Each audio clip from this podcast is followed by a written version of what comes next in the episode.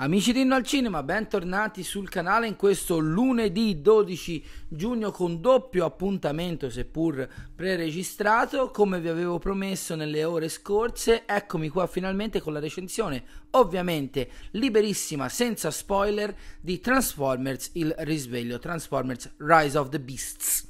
la S importante, in originale. Nuovo capitolo del franchise iniziato ormai quasi, quasi, eh, non ci siamo ancora ma poco manca, vent'anni fa con Transformers di Michael Bay, proseguito poi fino al quinto capitolo nella sua saga originale, rilanciato in seguito senza Michael Bay con Bumblebee diretto da Travis Knight e che ora idealmente riprende diciamo questa nuova saga dopo Bumblebee e appunto arriva un ideale secondo capitolo. Togliamo subito tutti mm, gli, gli equivoci e affrontiamo subito la questione. Questo film nonostante quello che dice il suo produttore, sono d'accordo con quello che il mio amico Travatar, molto più esperto di me, dice è impossibile che si svolga nell'universo dei film di Michael Bay. Ci sono troppi elementi che lo fanno pensare, eh, ma è anche fondamentalmente liberissimo dai collegamenti con Bumblebee. Bumblebee si svolgeva nel 1987, questo si svolge nel 1994, c'è solo una battuta, almeno che non mi sia perso altre, altri riferimenti più sottili, che eh, diciamo indica il collegamento, comunque la coesistenza nello stesso universo narrativo con Bumblebee. Potete tranquillamente approcciarvi alla visione di questo film senza aver visto nessun altro degli altri film, anche se dubito visto la loro celebrità e il loro successo che in questi appunto quasi 20 anni se non sbaglio il primo Transformers del 2007 quindi 16 anni eh, non abbiate mai visto uno dei film in questione soprattutto se siete qui a vedere questo video. Brevemente il mio rapporto con i Transformers lo sapete molti di voi mi odiano e probabilmente se non lo sapete inizierete a odiarmi appena mi sentirete dire questa frase. Io sono un amante del cinema di Michael Bay perché se volete sapere il perché, e ci sono tanti perché, non è che lo dico tanto per dire, c'è una bellissima live in cui ho parlato della filmografia del regista americano insieme al Raccatta Film, Antonio Cianci, l'anno scorso in occasione ehm, dell'uscita del suo ultimo film Ambulance, vi invito a recuperarla perché veramente mm, è una chiacchierata interessante. Io purtroppo credo che Michael Bay su internet ormai eh, sia un autore che non viene più discusso, ma soprattutto che se viene discusso viene discusso solo seguendo meme e frasi fatte. Soprattutto mi trovo con persone, vedi quel marrano di Paolo Innocenti che Michael Bay fa cacare e poi non ha mai visto The Rock, non ha mai visto Armageddon, non ha mai visto quelli che sono per quanto mi riguarda i suoi film migliori, soprattutto anche che hanno agli occhi, diciamo, dovrebbero avere agli occhi del pubblico pubblico di oggi un'importanza storica, visto che per me rappresentano, nel bene o nel male, ci mancherebbe dei riferimenti per tutto il cinema action e blockbuster venuto successivamente nel XXI secolo. Uh, I suoi Transformers mi divertono, quelli che veramente mi piacciono dall'inizio alla fine sono il primo e il terzo. Uh, è chiaro, non sono film dalle sceneggiature sopraffine, eh, è chiaro, Michael Bay ha il suo stile registico molto forte, a volte scimmiottato, ma che di fatto ha inventato lui, anche di questo parliamo in quella live. Transformers La vendetta del caduto, il secondo capitolo, era caduto appunto vittima dello sciopero degli sceneggiatori e è palese a un certo punto che non avevano una storia da portare avanti, che avanzavano un po' eh, nell'oscurità con una storia veramente folle, senza capo né coda. Eh, l'unico errore che ha fatto Michael Bay per quanto mi riguarda con i Transformers è stato di proseguire oltre al terzo film dopo aver dichiarato un'iniziale intenzione di abbandonare appunto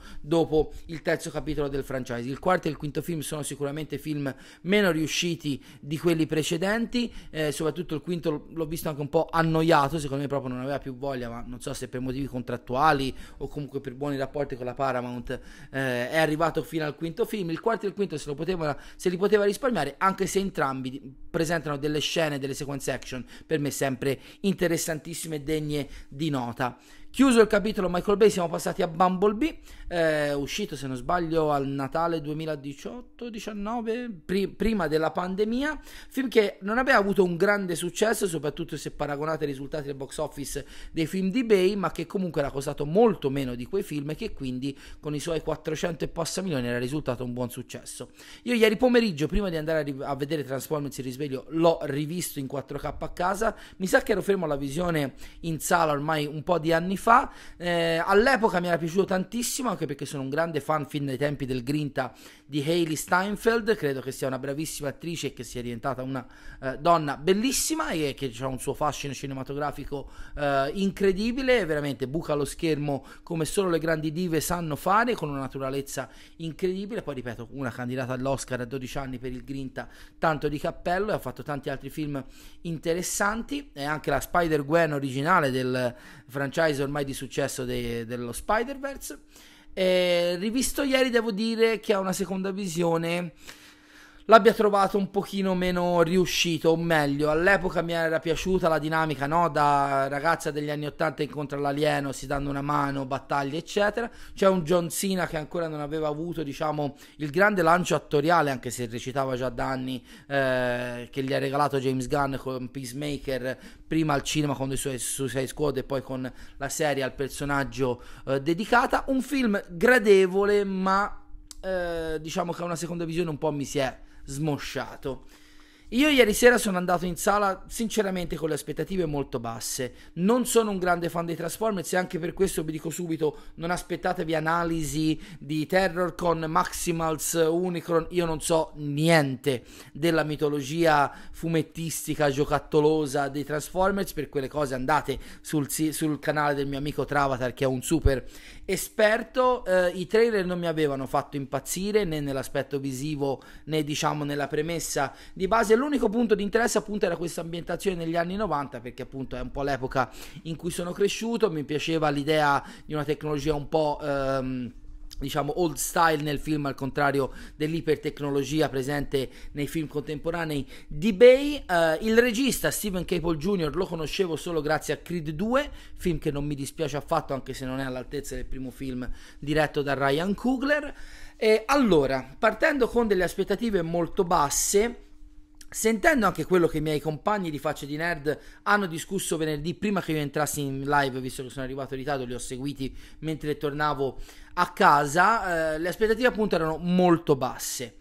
Eh, devo punzecchiare un po' il mio amico Travatar, che odia da appassionato di Transformers i film di Michael Bay, che vede in questo film un nuovo approccio più giusto per i personaggi. Non vado troppo nei dettagli a me è sembrato semplicemente un film con la stessa identica struttura narrativa di quelli di Michael Bay, senza, come ha detto se non sbaglio lo stesso Victor Laso, col quale quasi mai sono d'accordo su questa roba qua, eh, la verve o quantomeno la follia, chiamiamola follia così andiamo tutti d'accordo, espressiva, visiva, tecnologica di Michael Bay. E quindi l'ho trovato decisamente più moscio, meno spettacolare, molto più canonico. Se dovessi definire Transformers il risveglio con una tagline sarebbe un blockbuster decisamente canonico. Il che non vuol dire che non mi abbia divertito a tratti. Eh, credo comunque che la costruzione iniziale con il prequel sul pianeta dei, ehm, dei Terracon, eh, l'introduzione di, dei personaggi di Noah e di Ellen, i due protagonisti umani del film, mi aveva comunque abbastanza, diciamo, intrigato. Ci sono un paio di scene d'azione più che dignitose. Eh, I problemi, diciamo, che vengono fuori tutti nella seconda parte. Eh, la missione finale, o comunque la missione principale del film, che si ambienta lontano dagli Stati Uniti, di preciso in Perù, per essere precisi, tanto non è uno spoiler, è abbastanza dilatata, è abbastanza confusa e in linea di massima appunto non ha nessun guizzo né narrativo ma soprattutto visivo che mi abbia fatto dire oh guarda che bellezza ho pagato un biglietto per vedere un film spettacolare. Ripeto, non voglio demonizzare un film che alla fine si presenta di per sé come molto generico, come molto sui generis. Mi sono alla fine comunque passate bene le due ore di durata del film, meno male che non erano di più. Ehm, però appunto finito il film non mi è rimasto molto su cui riflettere. Sinceramente, stamattina è un film che, se non mi sono dimenticato, poco ci manca. Eh, mi fa piacere però sottolineare alcuni dei punti di forza del film, per esempio i due protagonisti, che non sono due grandi star, come nel caso dello Shia LaBeouf di metà anni zero, John Turturro o poi a seguire Mark Wahlberg, eccetera. Sono due eh, caratteristiche, due volti relativamente nuovi del piccolo e del grande schermo. Anthony Ramos, che abbiamo visto brevemente in A Star is Born, eh, in King of the Monsters, Godzilla 2, ma soprattutto in In the Heights, eh, il film che adattava il, film, il musical di Lin-Manuel Miranda e che soprattutto faceva parte del cast originale di Hamilton a teatro e lo ritrovate anche nella versione, diciamo, poi eh, distribuita in video su Disney Plus. Io lo conoscevo principalmente appunto per Hamilton e In the Heights. Devo dire che come, diciamo, leader di un film action alla sua prima uscita si comporta più cre- che egregiamente. Ancora più contento sono di aver visto protagonista di un grande blockbuster Dominic Fishback, che è questa eh, attrice eh, afroamericana che avevo molto molto apprezzato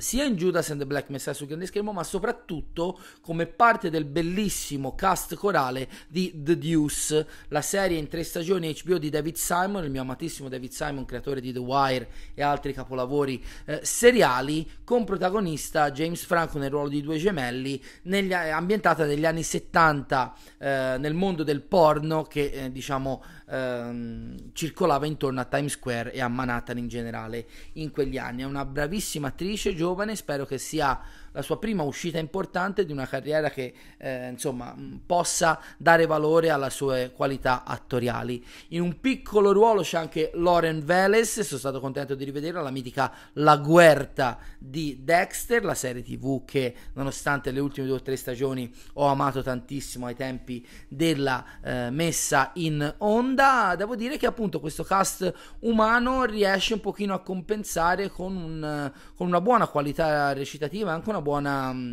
come si dice, chimica tra i vari attori, un, uh, un canovaccio che sinceramente ho percepito come un po' vecchio, vecchio e soprattutto privo della verve che mi dispiace per gli hater, Michael Bay sapeva dare ai vecchi film della serie. Non tutto è da buttare in questo Transformers, eh, penso che sia facile demonizzare un blockbuster così generico, ma devo dire che, ripeto, entrato in sala senza grandi aspettative, ne sono uscito fondamentalmente ri- avendo ricevuto quello che mi, mi, immaginavo e quello che mi aspettavo. Diciamo un, intanto hanno suonato alla porta, uno spettacolo decisamente eh, senza infamia e senza lode, con qualche lode, ma anche con un po' di infamia almeno per quanto mi riguarda. Però però c'è un piccolo asterisco che devo mettere. Questa è una recensione senza spoiler e quindi con spoiler ne parleremo in una prossima live sul canale. L'asterisco, accompagnato da un bel what the fuck, se mi passate il termine, è relativo al finale del film. Ieri sera sono andato a vedere il film con mio fratello Francesco, mio fratello più grande dei due, Diego è il più piccolo, lo conoscete da qualche live sul canale, prima o poi arriverà anche Francesco, è da un po' che ve lo prometto. Eh, eravamo, ripeto, abbastanza abbacchiati alla fine del film, faceva anche un po' caldo in sala, non è che ci appunto avessimo l'entusiasmo a mille, quindi stavamo arrivando, diciamo, verso la, la conclusione del film, eh, rilassati e un po' distratti, diciamolo, diciamo così. Quando poi arriva questa ultima scena. Appena è successo quello che succede nell'ultima scena, ci siamo guardati a bocca aperta, letteralmente a bocca aperta, e per quanto mi riguarda proprio ho avuto una bella scarica di adrenalina che paradossalmente non mi aveva dato tutto il resto del film, il che la dice lunga. Sono rimasto talmente sorpreso che ci ho messo un minuto o due a realizzare che quello che era appena successo in realtà era un qualcosa di cui avevo sentito parlare nelle ultime settimane, ma in maniera talmente così, en passant, in maniera talmente casuale che proprio non ci pensavo più minimamente. E per quanto mi riguarda è stata una bella sorpresa. E sono curioso, nella speranza che gli incassi al botteghino siano soddisfacenti e utili affinché questo rilancio, questo diciamo indizio per il futuro della saga eh, possa, diciamo, realizzarsi e vedere la luce. Eh, devo dire che quel, quel finale ha dato quel più alla visione del film che la storia principale non mi aveva fornito, mi ha sorpreso veramente, era tanto tempo che non uscivo così sorpreso, neanche il finale di Across tronco di Across the Spider-Verse mi ha sconvolto così perché lì un po' me l'aspettavo sapendo che il film era diviso a metà e devo dire che sono uscito per quanto la cosa sia assurda, per quanto la cosa sia puramente una mossa commerciale con un sorriso abbastanza ebete eh, sulla faccia e mandando vocali a tutti i miei amici che avevano deciso di non vedere a vedere Transformers perché si erano un po' stancati del franchise. Quindi il futuro del franchise è nelle mani fondamentalmente del pubblico mondiale L'abbiamo visto nell'ultima puntata di tutti i numeri del lunedì, uscita appunto eh, questa mattina, lunedì 12 giugno. Eh, Transformers si risveglia ha aperto decisamente meglio di quelle che erano le aspettative mie in generale degli analisti degli esperti e delle persone che seguono il box office, ma essendo costato tanto, bisognerà capire quale sarà la tenitura nelle prossime settimane per capire se il film potrà essere un successo o meno. Io mi auguro che raggiunga diciamo una soglia minima anche se non di pareggio, che faccia dire alla Paramount ok, c'è vita in questo franchise, buttiamo in produzione, lanciamo subito la produzione di questa follia che viene eh, lanciata appunto a questo finale, per quanto mi riguarda a sorpresa, di Transformers in risveglio, che è appena uscito nelle sale, che trovate nelle sale anche in questi giorni di Cinema Days. Vi ricordo che fino a giovedì potete andare fondamentalmente nei cinema di tutta Italia a vedere tutti i film in programmazione a 3,50 euro.